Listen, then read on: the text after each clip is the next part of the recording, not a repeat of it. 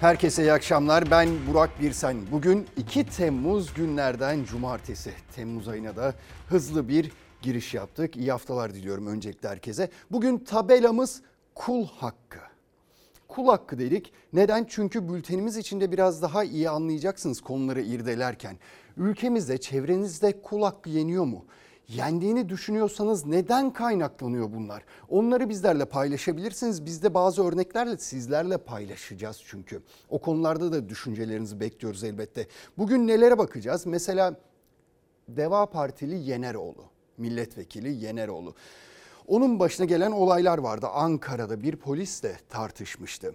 Şimdi eğer AK Parti'ye yakın isimseniz neler oluyor?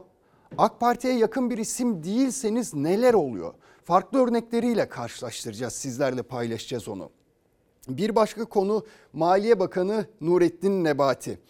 Kendisi istihdam arttı dedi. Tamam güzel istihdam arttı da Sayın Bakan 8 milyon işsizi nereye koyacağız, ne yapacağız? Onlara bir çare bulabilecek miyiz? Onu konuşacağız. Tabii bunların yanında 2-3 maaş alan, 5 maaş alan bürokratları da aklımıza getiriyor tüm bunlar. Bu kul hakkına girmiyor mu diye kendisine soracağız elbette. Tabii kul hakkı demişken şimdi şunu söylemek lazım. Manşetimizi de atalım elbette. Açlık sınırının altında asgari ücrete yapılan bir zam söz konusu. Asgari ücrete açlık sınırının altında yapıldı zam. Açlık sınırı ne kadar? 6391 liraydı ama asgari ücret diye 5500 liralık bir zam yapıldı. Peki bu neye yarayacak? Yaraya merhem olacak mı? Birilerine iyi gelecek mi? Şimdi dilerseniz ona bakacağız öncelikle. Ona bakacağız çünkü yılın başındaki asgari ücretle alım gücü neydi? Bugün alım gücü ne? Şimdi bir ona göz atacağız. Yeni asgari ücret 5500 lira. Asgari ücretli piyasaya göre bu şartlara göre az. Kiradayım, iki tane çocuğum var. Enflasyona ezdirmedik iddiası gerçekçi bir iddia, doğru bir iddia değildir. Daha fare bile doğurmamıştır. Yeterince ezildik zaten. Bu tamamen bir kayıp. Asgari ücrete yapılan %29,3'lük artışa sevinemedi asgari ücretli. Çünkü sadece yılın ilk 5 ayında enflasyon %35,6. Pazartesi günü Haziran ayının enflasyonu da eklenince asgari ücretli ikinci 6 aya zamla değil kayıpla başlamış olacak. Mayıs ayında Ocak ayına göre kaybı 1515 liradır. Pazartesi günü enflasyon açıkladığında bu kayıp daha da yüksek olacaktır. Alım gücü hiç yok. Yani asgari ücret yükseldi ama ona göre de zaten hayat pahalılığı devam ediyor. 4253 liralık asgari ücret açıklandığında yani 16 Aralık 2021'de asgari ücretin karşılığı 279 dolardı. Şimdi 5500 liraya çıkan maaşın karşılığı 329 dolar.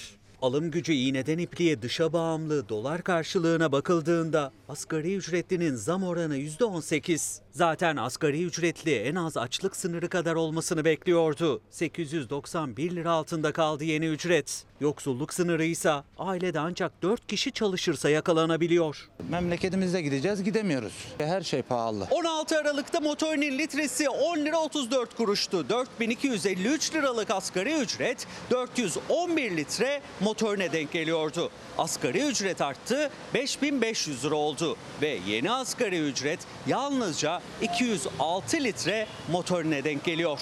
Ara zam gibi yapıldı ama tam anlamıyla yetecek bir ücret olduğunu düşünmüyorum. Alım gücü çok düşük. Yani şurada bir çay içiyoruz. Ee, çayın bir bardak çay olmuş 10 lira. Düşünün artık gerisini. Asgari ücrete zam geldikçe her şeye de zam geliyor. O yüzden gene yetersiz kalıyor. Ekmek 3,5 lirayken zamsız asgari ücret 1215 ekmeğe denk geliyordu. Bugün artık çoğu yerde ekmek 5 lira. Yeni asgari ücretle 1100 ekmek alınabiliyor. Yani asgari ücretlinin maaşı artsa da sofrasından 115 ekmek azalmış oldu. Sosyal politika uzmanı Profesör Doktor Aziz Çelik'e göre çalışanlar milli gelirden daha çok pay alabilseydi asgari ücret bugün açıklananın iki katı olacaktı. Gayri safi yurt içi hasılanın %42'sine geriledi. Milli gelir artışını dikkate alacak olursak şu anda e, 8 bin liralar, 10 bin liralar gibi asgari ücret rakamları hayal değildir. Siz ne kadar alıyorsunuz maaş? 6 bin lira. Çok yakın evet. Gelirin düştüğünü ifade ediyor. Asgari ücretin diğer ücretlere göre biraz daha yüksek artması demek asgari ücrette çalışanların sayısını artırıyor. Asgari ücretin ortalama ücret olduğunu söylemek mümkün. Bir asgari ücretliyle birlikte yaşamak gerekiyor diye düşünüyorum. Ancak öyle anlaşılır. Evet konuşacağız tabii ki asgari ücreti. Ali Bey yazmış. Kul hakkı asgari ücrete %30 zam yapıp KYK yurt ücretlerine %80 zam yapılması mıdır demiş. Kul hakkı değil mi diye sormuş. Gerçekten de sorulması gereken bir soru da oydu. Ama şimdi kul hakkından bahsediyoruz ya ve asgari ücret açlık sınırının altında kalmasından bahsediyoruz. Şimdi bir de şu taraftan bakalım. Emekliye 3500 lira emekli maaşı 3500 lira en düşük emekli maaşı olduğunda aynı gün ne oldu biliyor musunuz? Milletvekili emeklisine 27 bin lira maaş verildi. 27 bin liraya yükseltildi milletvekili emeklisinin maaşı.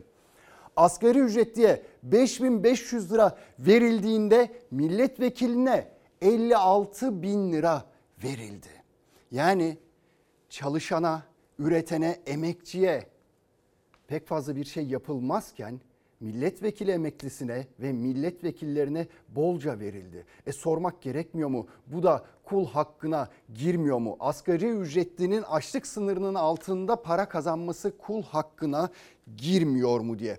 Şimdi asgari ücretten devam edelim. Onunla ilgili tartışmalar çok fazla çünkü Türk İş bir rapor hazırlamıştı. Yani daha doğrusu şu 6391 lira açlık sınırının olduğunu Türk İş hazırlamıştı. Bir raporla ortaya koymuştu. Ondan sonra hükümetle, Çalışma Bakanı ile masaya oturdular. Asgari ücrete yapılacak zammı belirlediler.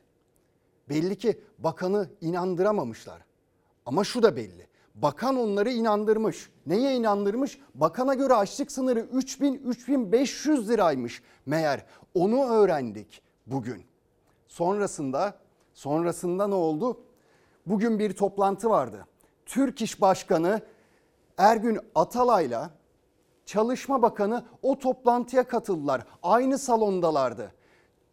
Çalışma Bakanı iddiasının arkasındaydı. Asgari ücretin 3003 asgari ücret diyorum açlık sınırının 3000-3500 lira olduğunu tekrarladı. Bilimsel verilere dayanmıyor dedi Türk İş'in hazırladığı rapor. Başkan sustu, sorulara yanıt vermedi. Yine her zamanki gibi sessiz kalmayı tercih etti ama Türk İş Genel Sekreteri Nazmi Irgat konuştu. Sert sözler söyledi. Genel sekreter öfkeli konuştu ve şunu dedi. Bilimsel mi, değil mi göreceğiz. 6 bin lira açlık sınırı. Kim diyor bunu? 20 bin lira yoksulluk sınırıymış. Ya o zaman Türkiye'de herkes yoksul. Bir avuç hazırlığın dışında herkes yoksul. Sayın Bakan e, Türk İş'in açıkladığı açlık ve yoksulluk sınırını bilimsel bulmadınız. Açlık sınırının 3000-3500 lira arasında yoksulluk sınırında 6 bin lira olduğunu. Diğer sendikaların ve konfederasyonların yaptığı o, o rakamlar e, hem bilimsel değil. Bakacağız bilimsel olup olmadığına. Önümüzdeki ayın enflasyonlarını mı? Herhalde. Çalışma Bakanı Bilgin, Türk İş'in açıkladığı açlık yoksulluk verileri bilimsel değil dedi. Asgari ücretli adına masada pazarlık yapan Türk İş, Türk İş adına da hem iktidarla hem işverenle görüşmeleri yapan Nazmi Irgat tepki gösterirken Türk İş Başkanı Ergün Atalay sessiz kaldı. Kendinize iyi bakın kolay gelsin. 15-20 tane bakkaldan marketten fiyat alıyorlar. Onunla enflasyon ölçüyorlar. Açlık sınırı ölçüyorlar. Bu tabii böyle yapılamaz. Her ay 35 yıldır düzenli yayınlanan açlık yoksulluk araştırmasını da ifade etti. Böyle bir dönemde gündeme getirilmeden ne zaman gündeme getirecek? Türk İş'e bağlı KOP İş Genel Kurulu asgari ücret açıklandıktan bir gün sonra bakanla işçi temsilcileri yine aynı çatı altındaydı. Kürsüden verilen mesajların tansiyonu yüksekti. Çünkü bir gün önce katıldığı televizyon programında açlık sınırının 3000-3500 lira, yoksulluk sınırının da 6000 lira olduğunu, Türk İş'in verilerini bilimsel bulmadığını ifade etti Bakan Bilgin. Açlık sınırının 3000-3500 yoksulluk sınırında 6 bin lira olduğunu. 691 bin lirayı e,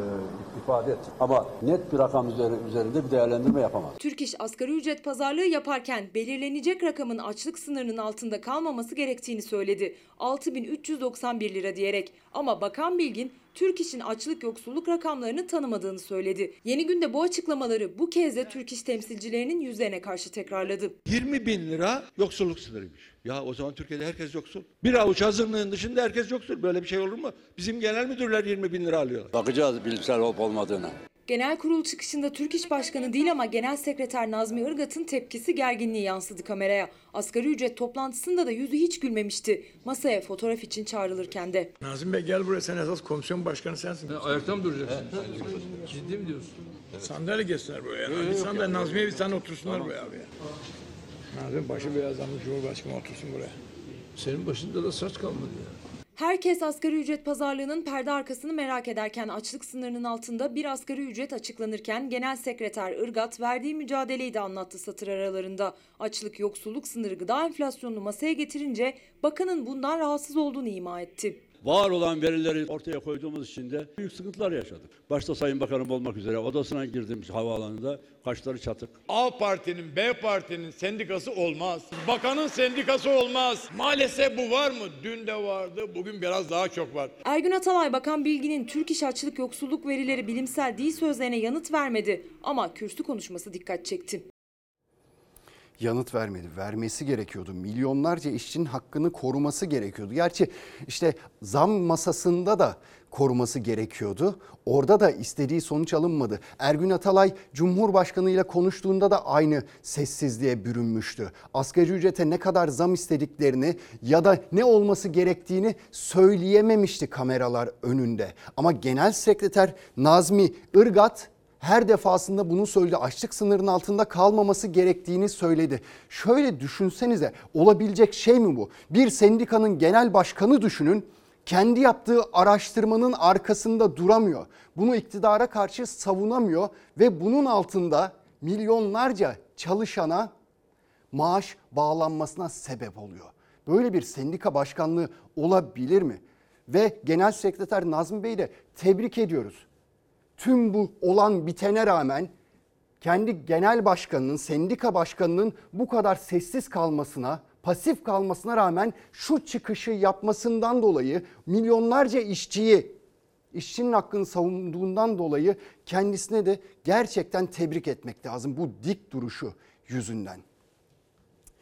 Şimdi siyasetin de elbette asgari ücrete tepkisi vardı. Açlık sınırının altında kalan bir asgari ücret pek bir şey ifade etmiyor. Birazdan yaşananları göreceksiniz. İnsanların yaşadıklarını, esnafın yaşadığını, işçilerin yaşadığı sıkıntıları göreceksiniz. Ama asgari ücrete karşı önemli bir tepki kimden geldi? İyi Parti Genel Başkanı Meral Akşener'den geldi. Kendisi iktidara şöyle seslendi. Milletini enflasyona karşı korunmayan siyasetten siyaseten iflas etmiştir dedi.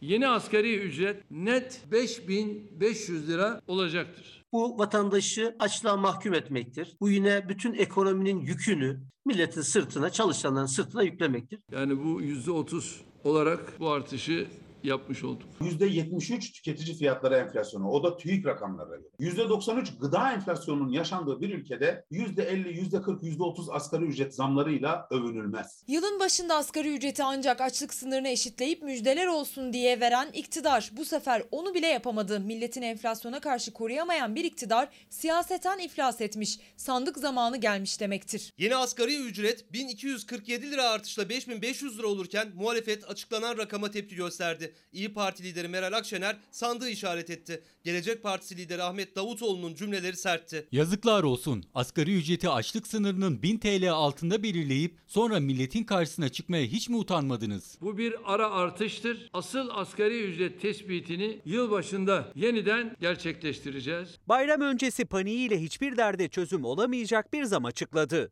Çözüm enflasyonu düşürmektir. Uyduruk zamlarla enflasyon peşinde sürüklenmek değil. %30'luk bir zam ama aritmetik olarak bakarsak bu %80 ama kümülatif olarak bakarsak %94'e gelen ulaşan bir zam yaptık. %90 asgari ücret zammıyla övünüyorsanız şu soruya cevap verin. Neden bugün yapılan bütün zamlara rağmen 5500 liralık asgari ücret açlık sınırının dahi altındadır? 4 kişilik bir ailenin asgari gıda ihtiyacı Haziran ayı itibariyle 6391 lira. Asgari ücretli enflasyona ezilmiş durumdadır. Muhalefet Cumhurbaşkanı'nın asgari ücreti açıkladıktan sonra Türk İş Başkanı ile arasında geçen diyaloğa da tepkili. Mutabık mıyız? Hayır. Yatağımızı yamasın. Yatağımızı sıkmasın. Biraz hükümeti ciddiyete davet ediyor. Bu gülünecek, kahkaha atılacak, mutlu olunacak bir seremoni değil. İnsanlar gülmüyor. İnsanlar e, çıldırmak üzere. Böyle bir ortamda insanların acısını Cumhurbaşkanı hissetmesi lazım. Var mı? Nerede?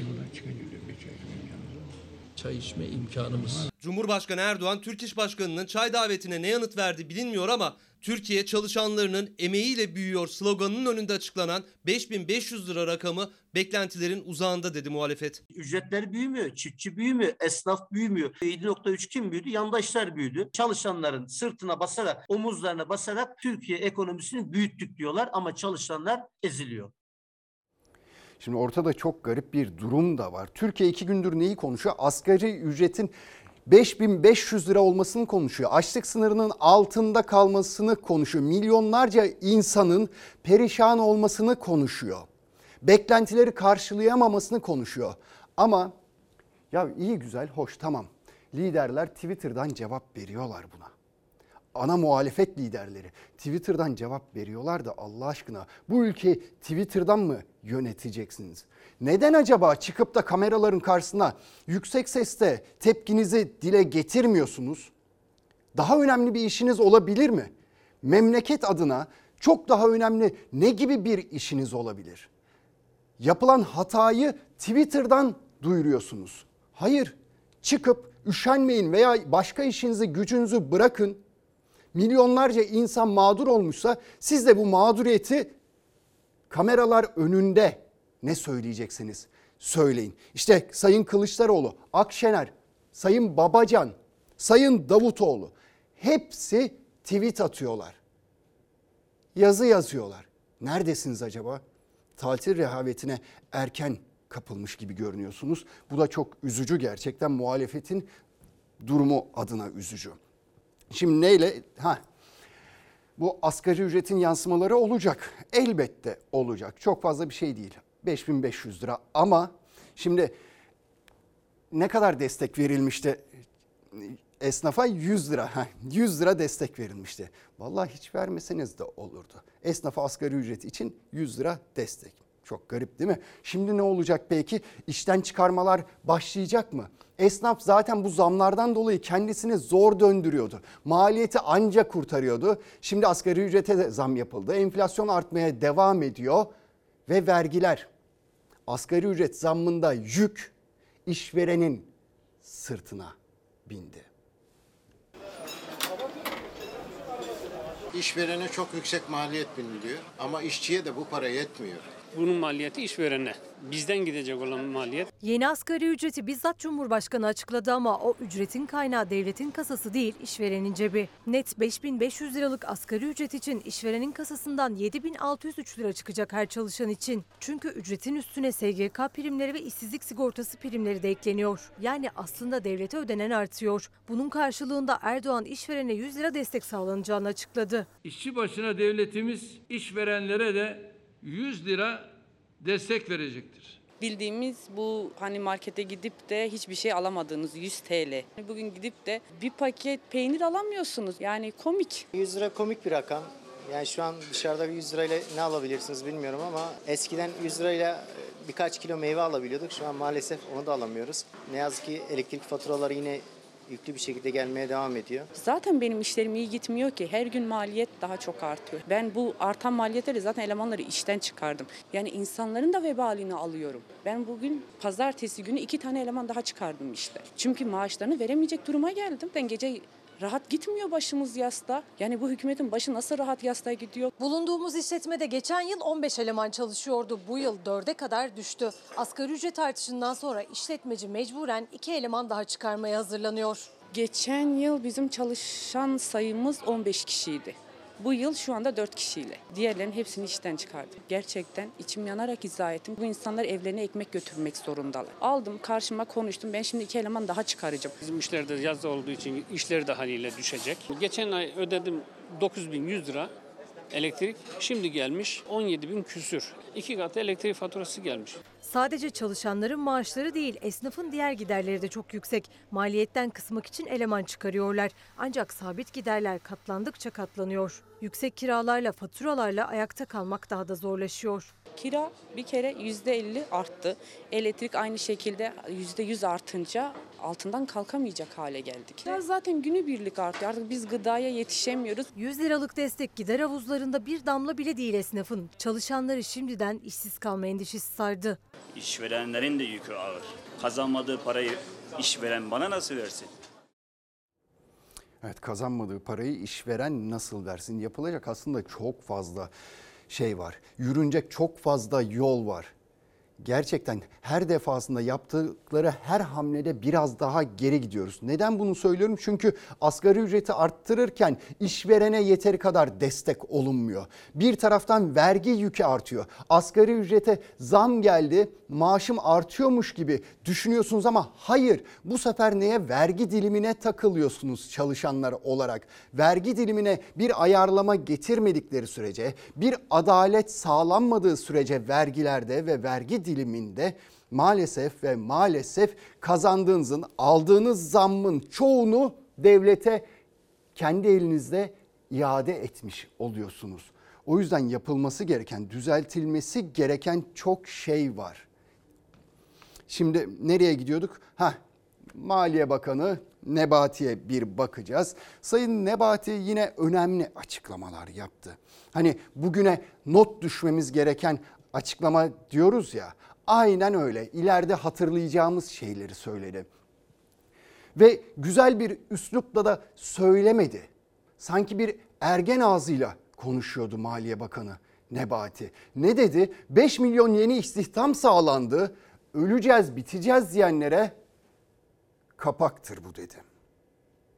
2020 yılının Nisan ayına göre Türkiye 5 milyon yeni istihdam sağladı. Ya öleceğiz, biteceğiz, öldük, bittik, yandık diyenlere aslında bir kapaktır bu. 2018 yılı Nisan'ına göre yapalım. 28 milyon 786 bin çalışan varmış. 30 milyon 371 bine çıkıyor. 4 yılda artış 1 milyon 585 bin kişi. 5 milyon nerede? Hani kapak diyor ya birinci kapak bu Bakan Nebati'ye. 5 milyon. Bu bir rekordur. Neye göre rekordur? Som ağızlara göre. Sırf istihdamı 5 milyon arttırdık diyebilmek için 2020 Nisan gibi en büyük felaketlerden biri olan dönemi alarak yalan söylemektir. Hazine ve Maliye Bakanı Nurettin Nebati 2 yılda 5 milyon istihdam sağladık kapak olsun dedi. Muhalefet Bakan Nebati'nin kullandığı ifadeye de veriler üzerinden yaptığı açıklamaya da tepki gösterdi. Sayın Nebati şunun cevabını vermelidir. Geniş tanımlı işsizlik bugün Türkiye'de %30 düzeyindedir. Neye göre rekordur? Som ağızlara göre.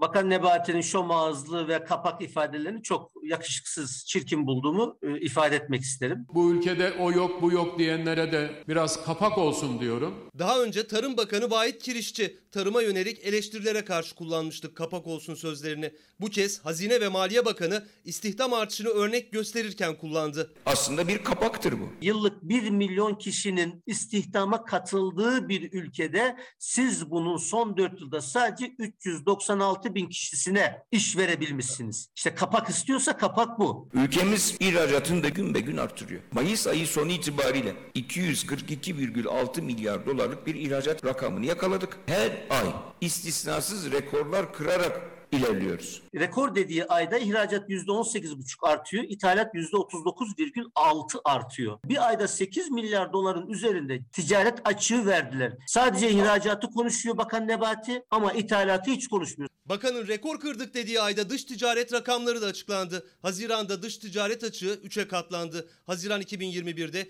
2,9 milyar dolar olan aylık dış ticaret açığı Haziran 2022'de 23,4 milyar dolar ihracata karşılık 31,6 milyar dolar ithalat yapıldı. Böylece fark bir önceki yıla göre %184 artışla 8,2 milyar dolara yükseldi. Enflasyonun düşüşü için verilen tarihler sürekli revize edilirken Hazine Bakanı'nın enflasyonu da kontrol altına aldık, Aralıktan itibaren düşecek sözleri de muhalefetin gündemindeydi. Biz enflasyonu kontrol altına aldık. Aralık ayında baz etkisiyle düşmeye başlayacak. %73 tüketici fiyatları varken enflasyonu kontrol altına aldık diyorsa Bu arkadaşlara cevabı iktisat değil tıp bilimi verir. Aralık ayından sonra da düşmeyecek. Çünkü enflasyon düşecek. Hiçbir politika bugün uygulanmıyor. Sayın Cumhurbaşkanımıza da size de söz verdik. Aralık ayından itibaren enflasyonun düşüşünü hissede hissede göreceğiz. İnsan utanır. Yok Cumhurbaşkanına söz verdim. Yok şunu yaptı, bunu yaptı falan. Bunların hiçbirisini duymak istemiyoruz. Hamaseti, boş siyaseti bırak. Hangi para politikasıyla yapacaksınız bunu?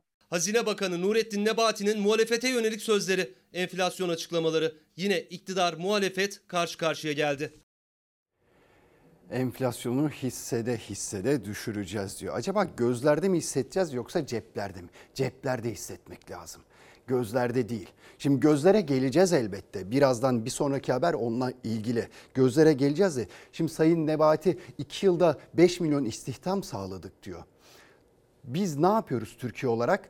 Çalışacak nüfusun anca %45'ini istihdam edebilmiş durumdayız. Ama gelişmiş ülkeler gelişmiş ülkeler çalışacak nüfusun %70'inden fazlasını 80'ini neredeyse istihdama sokmuş durumda. Eğer biz şu iki yılda Sayın Nebati'nin dediği gibi 5 milyon değil 15 ya da 20 milyon kişiyi istihdam edebilseydik heh, bu bir başarıydı. Gözlerimiz o zaman ışıl ışıl parlayabilirdi ama ben bunun açıkçası bir başarı hikayesi olduğuna kesinlikle inanmıyorum. Şimdi bir diğer konu gözle ha vahit girişçiye gelelim. Evet evet şu üslup meselesi de çok önemli. Bakınız kapak meselesi.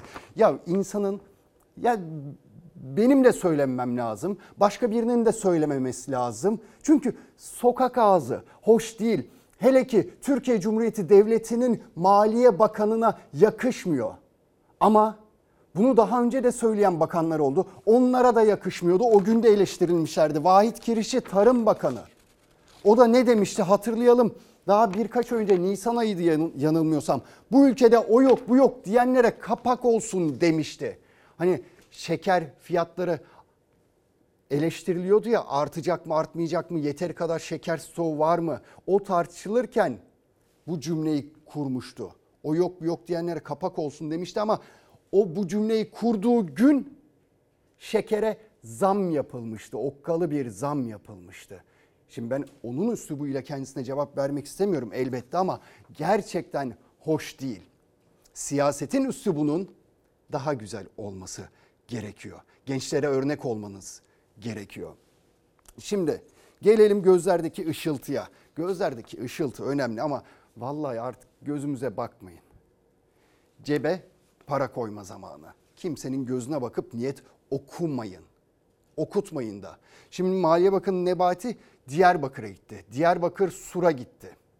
Gitti de hızlandırılmış bir esnaf turu atmak zorunda kaldı. Selam verdi, dinlemedi ve gitti. Nasılsınız, iyisiniz?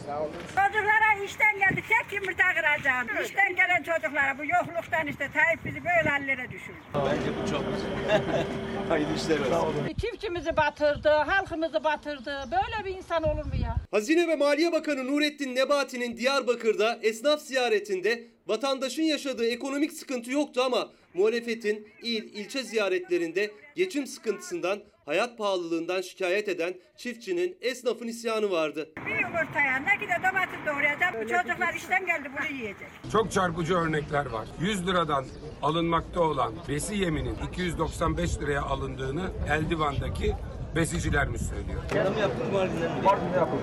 Nurettin Nebati Diyarbakır'da Doğu Anadolu'nun lezzetlerini tattı. Çarşı pazar gezdi. Esnaf ziyaretinin görüntülerini yine Anadolu Ajansı servis etti. Geçen haftaki Dışişleri ve Çevre Bakanı'nın esnaf ziyareti gibi. Aa, hoş geldin bakalım. İyi misin? İşlerin iyi mi? İyiyim, çok şükür iyiyiz. İnşallah daha iyi olur. Hayırlı işler. Nasılsınız, iyisiniz? Nurettin Nebati'nin ziyaretinde Dışişleri Bakanı Mevlüt Çavuşoğlu ve Çevre Bakanı Murat Kurum'un ziyaretinde olduğu gibi selamlaşma, tokalaşma dışında başka diyalog yoktu. Muhalefeti ve esnafı çeken kameralarsa alım zorluğu ve geçim sıkıntısını kaydetti. 70 litre mazotun 2000 liranın üzerine çıktığı bir yerde kim nasıl çiftçilik yapsın? Kim nasıl besicilik yapsın? Günde belki 50-60 kişi kapıya gelip lahmacun ne kadar diye soruyor. 10 lira ucuz ama böyle alamayacak gibi hissettiğimiz anda onlara böyle fındık lahmacun dediğimiz lahmacun daha küçüğü var. Onu ikram ederek onlara lahmacunu tattırmış oluyoruz. Sütümüzü, yoğurdumuzu, tereyağımızı, sebzemizi kendimiz temin ediyoruz. Artan fiyatlara rağmen bizde lahmacun 10 lira. Esnaf 10 liraya vatandaşın lahmacun almakta zorlandığını söyledi. Bakanların ziyaretindeki tabloyla çarşı, pazarda esnafın anlattığı, muhalefetin karşılaştığı tablo yine bambaşkaydı. Evet esnafın yüzüne bakamamak, onların gözündeki ışıltıyı görememek herhalde kötü bir durum olsa gerek. Ama işte Anadolu Ajansı servis etti bu görüntüleri. Devletin ajansı servis etti yani. Diğer ajanslarda yoktu anladığımız kadarıyla. Oradan aldık görüntüleri ve sizlerle paylaştık. İşte geçen hafta da haberde izlediniz zaten. Diğer iki bakan da yine Anadolu Ajansı tarafından servis edilen görüntülerle bir esnaf turu yapmıştı kötü bir duygu olsa gerek. Vatandaşınızla birebir konuşamamak, onların gözünün içine bakamamak hoş bir şey değil. Hızlandırılmış esnaf turu güzel bir şey değil. Ve çocukları sevindirememek de kötü. Bu hayat pahalılığında, bu hiper enflasyona giden yolda. Gerçekten çocuk sevindirmek de artık lüks oldu. Sever misin dondurma? Severim. Neli dondurma? Çilekli. Biraz zorlanıyoruz. Alıyoruz ama her zaman istediğimiz zaman değil yani. Dondurma en ucuz şeydi şimdi en pahalı şey. bir dondurmadan mahrumlar artık yani. Bir top dondurma 15 lira. Yazın gelişiyle birlikte dondurma tezgahlarında çeşit çeşit dondurmalar yerini aldı. Ancak yüksek fiyatından dolayı almak zorlaştı. Özellikle de çocuklu aileler en fazla bir top dondurma alabiliyor. En ucuz yiyeceklerden de artık dondurma almak bile zorluyor bütçeyi. Kaç top aldınız? İki. Bir top yetmez mi? Yetmez. Dondurma fiyatları 10 ile 15 lira arası değişiyor. Ee, fazla bir talep olmuyor. O da süt ürünlerine ve şekere gelen zamlardan dolayı. Geçen yıl ne kadardı dondurma? 3,5-5 lira arası değişiyordu buralarda. Bir top. Evet. Yani 3 top 10 liraya veriyorduk hatırladığım kadarıyla. Şu anda 10 lira en düşük. Çünkü 9.90'dan versem dahi beni kurtarmıyor yani. Yazın özellikle çocukların en sevdiği yiyeceklerden dondurma. Geçen yıl bir topu 3,5 liraydı. Bu yıl 15 liraya kadar çıktı. Normalde iki top alıyorduk, şimdi bir top alıyoruz. Fiyatından dolayı. Artık her şey %300 pahalılaştı. Geçen yıl mesela 4 liraysa şu an 10 lira dondurmanın topunun fiyatı. Eskiden bütün apartman dondurma yemeye giderdik. Şimdi sadece kendimiz ailece gidiyoruz. Eskiden bol bol hiç düşünmeden alıyorduk. Şimdi her şeyi düşünerek alıyoruz. Bu yıl dondurmanın fiyatı daha pahalı. Çünkü yapımında kullanılan süte ve şekere ard arda zam geldi. Maliyetler de katlandıkça katlandı. Geçen sene e, dondurmayı e, 22,5 liradan alıyorduk. Şu anda 70 lira 80 lira kilosu. Sadece dondurma olarak değil külahlara zam geldi, peçeteye her şeye zam geldi. Külahlar 1 lira. Yani eskiden 25 kuruşluk şey şu an 1 liraya oldu. Satıcı olarak biz de mecbur veriyoruz. Biz de isteriz halkımıza yani 5 liradan 10 liradan altından vermeyi ama e, maalesef imkanlar ülkemizde enflasyon buna izin vermiyor. 5 liraya olur mu diyen de oluyor. 5 liraya bazen ben çocukları görünce tabii veriyorum, zararına veriyorum. Kaç kişisiniz bugün? Bugün kaç kişiyiz? 3, 7. 7 kişi. 15 liradan. 15 çarpı 7 kızlar. Vallahi birer top almayacağım. Kapalı dondurmaların uygunlarından tercih edeceğiz. Dondurmacılar maliyetten dertli, tüketici ise dondurma keyfi yapamıyor artık. 4 kişilik bir aile ikişer top dondurma yemek isterse cebinden çıkacak rakam 120 lira. Anne babaların önceliği ise her zaman olduğu gibi çocuklar. Çok pahalı. Çok pahalı. Ne bileyim çocuk alacağım ama kendime almayacağım. Yaz dönemi olduğu için çocuklar dondurmayı seviyorlar. En az 6 top falan. En az 6 top. Bir top dondurma 15 lira. Ya biz burada yaşamıyoruz. Biz Almanya'da yaşıyoruz da. Ee, geldik. Gerçekten işler acısı durum. Ben ikinci ayda geldim. Yani ikinci ayla şu anki sanki farklı bir ülkedeyim. Evet bir mesaj okuyalım. İzleyicimiz demiş ki eğer adalet varsa, eğer kul hakkı varsa, eğer vicdan varsa çıksın artık bu yasa. EYT kul hakkıdır demiş okumuş olalım bunda. Şimdi Ankara'ya gideceğiz. Ankara'da Somalili bir Türk vatandaşı tabela astığı sırada polisle Deva Partili Mustafa Yeneroğlu arasında bir tartışma çıkmıştı. O polis dokunulmazlık tanımamış, hakaretler savurmuştu milletvekiline. Bugün yeni montajlanmış görüntüler ortaya çıktı. Kim haklı, Kim haksız? Polis kama- kamerası görüntülerine bir bakacağız. Yapacaksın. Yap bakalım. Sen öyle benimle seninle benimle Sen de konuşamazsın. Haddini bileceksin. Siz, siz. Edepsizlik de yapmayacaksın. Senden mi göreceğim? resmi kayıtların nasıl bu şekilde ne idüğü belirsiz gelen geçeni terörist ilan eden bir kişiye nasıl servis edilebildiğini herhalde kamuoyu merak edecektir. Ben de merak ediyorum. Ankara'da Deva Partisi İstanbul Milletvekili Mustafa Yeneroğlu ile polis amiri arasında geçen diyaloğun yankısı sürerken polis amirinin Yeneroğlu'na tavrı konuşulurken Ankara Emniyeti Foto Film Merkezi'nin kaydettiği görüntüleri bir emekli emniyet müdürü sosyal medya hesabından paylaştı. Tartışma yeniden alevlendi. Tüm ahali duysun. Polis hukuk devletine tabi olmakla yükümlüdür. Elinize çekin. Bana elinize çekin. Bana çekin. Yapmak istediği o zaten. Hayır hiç alakası yok. Ne yapmışım ben? Fiziksel saldırıda bulunmuşum. Orada görüntülerde dikkat ederseniz kırpmış olmalarına rağmen belli oluyor. Polis bana karşı bir e, harekette bulunuyor. Ben o hareketini reddederek ona tepki gösteriyorum. Bir milletvekilini polis tutabilir mi? Sigaranızı yakıyorsunuz ve üflüyorsunuz. Ve bunun üzerine gerilmemek mümkün mü? Kızılay'ın göbeğinde ırkçılık yapıyorsunuz. Hukuk devletine tabi olacaksınız. Milletvekiline karşı saygısızlık yapmayacaksınız. servisi de emniyetin o e, şeyini amblemini kullanarak yapıyorlar. Ne ne yazıyor orada? Ankara Emniyeti film e, foto. İnsanların görüntülerini gidip herhangi bir vatandaşla paylaşıyorlar. Troll orduları çıkıyorlar. Propagandalarını sosyal medya üzerinden yürütebiliyorlar ve birçok vatandaşımız da maalesef bu noktada manipüle edebiliyorlar. Ankara Kızılay'da Somali kökenli Türk vatandaşının açtığı kafe için kendi dillerinde yazdıkları tabelaya yasaya aykırı olduğu gerekçesiyle polis müdahale etmişti. Polis amirinin tavrı çok konuşuldu. Ahlak istersin lan. Adam gibi konuş. Orada ben olsaydım bu makamın şerefini korumak için ya o adamın parmaklarını kırardım ya onlar beni toplanıp hepsi orada döverdi veyahut da biz birbirimizi orada öldürürdük. AK Parti Şanlıurfa Milletvekili Halil Özçavlı bu sözlere tepki göstermişti. Polis amirinin Yeneroğlu'nun üzerine yürümesine.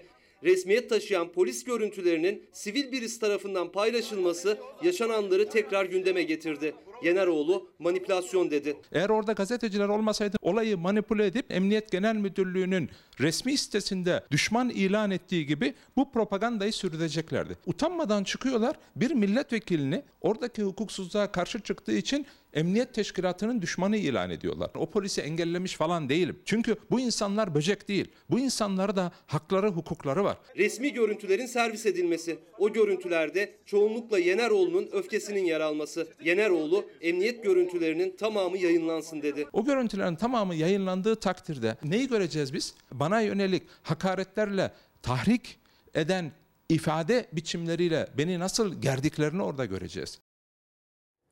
Şimdi bir polis dokunulmazlık tanımıyor. Kime karşı? Muhalif bir milletvekiline karşı. Deva Partili bir milletvekiline karşı dokunulmazlık tanımadan hakaret edebiliyor. Ha milletvekili olmasaydı ne olurdu? Sıradan bir vatandaş olsa ne olurdu? Yine hakaret edemezdi. Elbette hakaret edemezdi ama o polise ne oldu? Hiçbir şey olmadı. Çünkü iktidarın tarafında duruyordu polis. Muhalefet milletvekiline tepki gösteriyordu, hakaret ediyordu. Peki tam tersi olursa ne olur? Ona bir bakacağız şimdi. İstanbul Zeytinburnu'na gideceğiz. İddia çok çarpıcı. Zafer Partisi Genel Başkanı Ümit Özdağ ortaya attı bu iddiayı. Ne olmuştu derseniz 27 Haziran günü iki grup arasında bir kavga çıkıyor. Polis buna müdahale ediyor. Peki taraflardan biri kim? Biri AK Parti Zeytinburnu ilçe gençlik kollarından birileri. AK Parti ile bağlantılılar yani. Ve Ümit Özdağ'ın iddiası çok çarpıcı. Diyor ki AK Partili isimden özür dilettirip açığa mı alındılar polis ve bekçiler? Zeytinburnu'nda Türk polisine ve bekçisine terbiyesizce saldıran, huzuru bozan AK Parti Gençlik Kolları üyesi 4 kişi hakkında gözaltı işlemleri yapan polislere suçlulardan özür diletilmiş, kelepçe takan bir polis ve iki bekçi açığa alınmıştır. İlçe Emniyet Müdürlüğü'nün önüne gitti. İddialarını bir bir sıraladı Zafer Partisi Genel Başkanı Ümit Özdağ. İstanbul Zeytinburnu'ndaki kavganın ardından Özdağ'ın iddiasına göre bir polis iki de bekçi açığa alındı. Çünkü kavganın taraflarından biri AK Parti Gençlik Kolları üyeleriydi. Türk polisini Süleyman Soylu'nun keyfi uygulamaları karşısında korumasız bırakmayacağız. Polisi ezdirmeyeceğiz. 27 Haziran akşamı Ümit Özdağ'ın iddiasına göre Zeytinburnu Millet Bahçesi'nde iki grup kavga etti. Bekçiler müdahale etti. Polis gözaltına aldı gençleri. Gençlik kollarını polisin elinden alıyorsunuz. Siz Türk polisini şamar olduğunu mu zannettiniz? Özdağ'a göre devreye İçişleri Bakanı Süleyman Soylu girdi. Çünkü kavga edenler arasında AK Parti Zeytinburnu Gençlik Kolları üyeleri vardı. Gözaltı bir yana iddiaya göre bekçilere ve polise o gençlerden özür diletildi. Süleyman, resmi evrakların tamamı elimde ona göre. Emniyet Teşkilatı Büyük Türk milletinin polisidir. Bunu size öğreteceğiz. Sözünü ettiğiniz olayda polisin darp ettiği, ters kelepçelediği gençler var. Kabahatleri de millet bahçesinde oturmak. AK Parti İstanbul İl Başkan Yardımcısı Halime Kökçe, Ümit Özdağ sosyal medyadan tepki gösterirken aslında olayı teyit etmiş oldu. Özdağ'ın iddiasına göre iki bekçi ve bir polis açığa alındı. Resmi evraklar benim elimde az. Sakın böyle bir numara çekmeye kalkmayın çok mahcup olursunuz. Şimdi yanlış yapan polisi eleştirmek de tabii gerekiyor ama doğru yapan polisi korumak da gerekli. Arada dengeyi şaşırmamak gerekiyor. Yani bir taraf iktidara yakın diye ne yapsa kabul olunmamalı. Gerçek neyse, adalet neyse, hukuk neyse, yapılması gereken neyse onu yapmak gerekiyor. Ama Şimdi şunu da hatırlamak lazım. Bir 10 yıl öncesine gideceğiz. Hatay 4 yolda neler yaşanmıştı? Ona da bakmak lazım. İşte bugünün iddialarıyla benzer şeyler yaşanmıştı. Komiser yardımcısı Murat Emer'le o dönem AK Parti Hatay Milletvekili Hacı Bayram Türkoğlu'nun oğlu İstemi Kaan Türkoğlu arasında tartışma çıkmıştı. Bakın AK Partili vekilin oğluyla bir komiser arasında tartışma çıkıyor. Sonra ne oldu? Vekiloğlu'yla tartışan komiser sanık gibi teşhis ettirilmişti karakolda. Ayıbı görebiliyor musunuz? Yapılan ayıbı. İşte o yüzden adaletin gücünün olması gerekiyor. Ama maalesef güçlünün adaletinin var olduğu bir dönemi yaşıyor gibiyiz. Bu da çok tehlikeli önümüzdeki süreç açısından. Evet nereye gidiyoruz şimdi? Ha Fethiyetepe İstanbul'dayız. Şöyle söyleyebiliriz artık onlar için. Gözlerini rant bürümüş.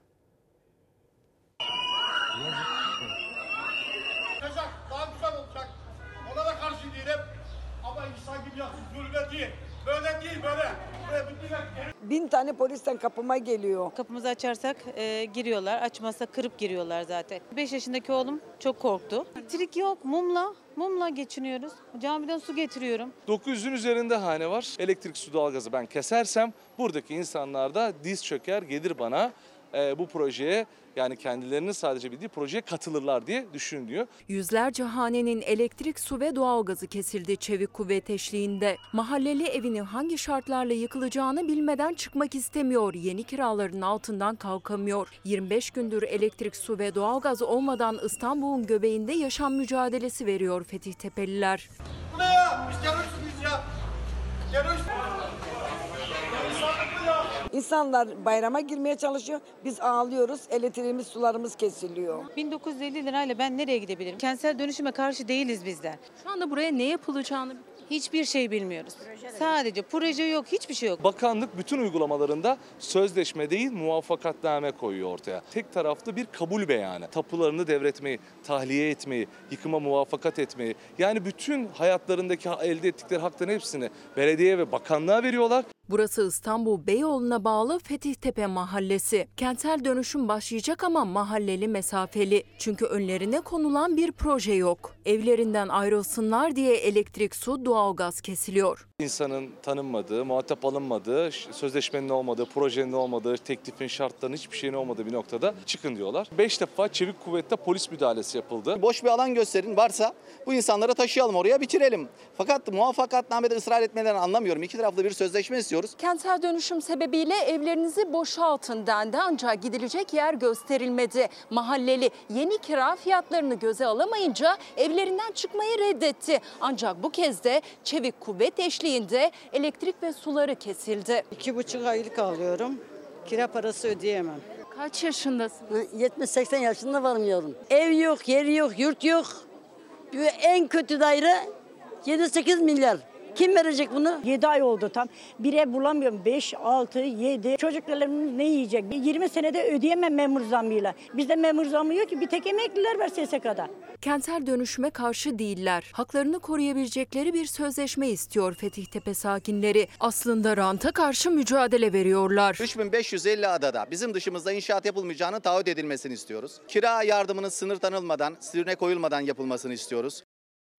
Libya'da kaos var.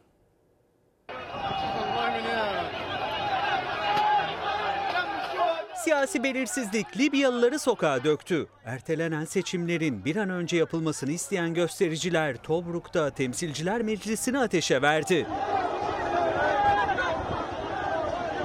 Libya'da Aralık 2021'de yapılması planlanan seçimler bir türlü yapılamayınca siyasi kriz çıktı. Libya Devlet Yüksek Konseyi ve darbeci General Hafter yanlısı Tobruk Temsilciler Meclisi Mısır ve İsviçre'de masaya oturdu. Ancak taraflar uzlaşamadı. Duruma tepki gösteren halk birçok kentte sokağa döküldü. Kötüleşen hayat şartları, elektrik kesintileri ve siyasi çıkmaza tepki gösterdi. Olağanüstü hal ilan edilmesini ve bir an önce seçim yapılmasını talep etti. Gösteriler ülkenin doğusundaki Tobruk'ta şiddete dönüştü. Yolları kapatıp lastik yakan eylemciler Temsilciler Meclisi binasını hedef aldı. Meclisi basan öfkeli kalabalık binanın bir bölümünü ateşe verdi. Olaylar yatışırken Libya Başbakanı Abdülhamit Dibeybe ülke genelindeki eylemlere destek verdi. Halkın seçimlere kimin engel olduğunu bildiğini söyledi. Darbeci Hafter yanlısı Tobruk yönetimini işaret etti. Şimdi reklam zamanı. Ana haber bültenini burada noktalıyoruz. Bizden hemen sonra senden daha güzel tekrar bölümüyle ekranlarınızda olacak. Yeniden buluşuncaya dek umarım yüzünüzü güldüren güzel haberler alırsınız. Hoşçakalın. Ezilir yerler için bir başkadır benim memleketim.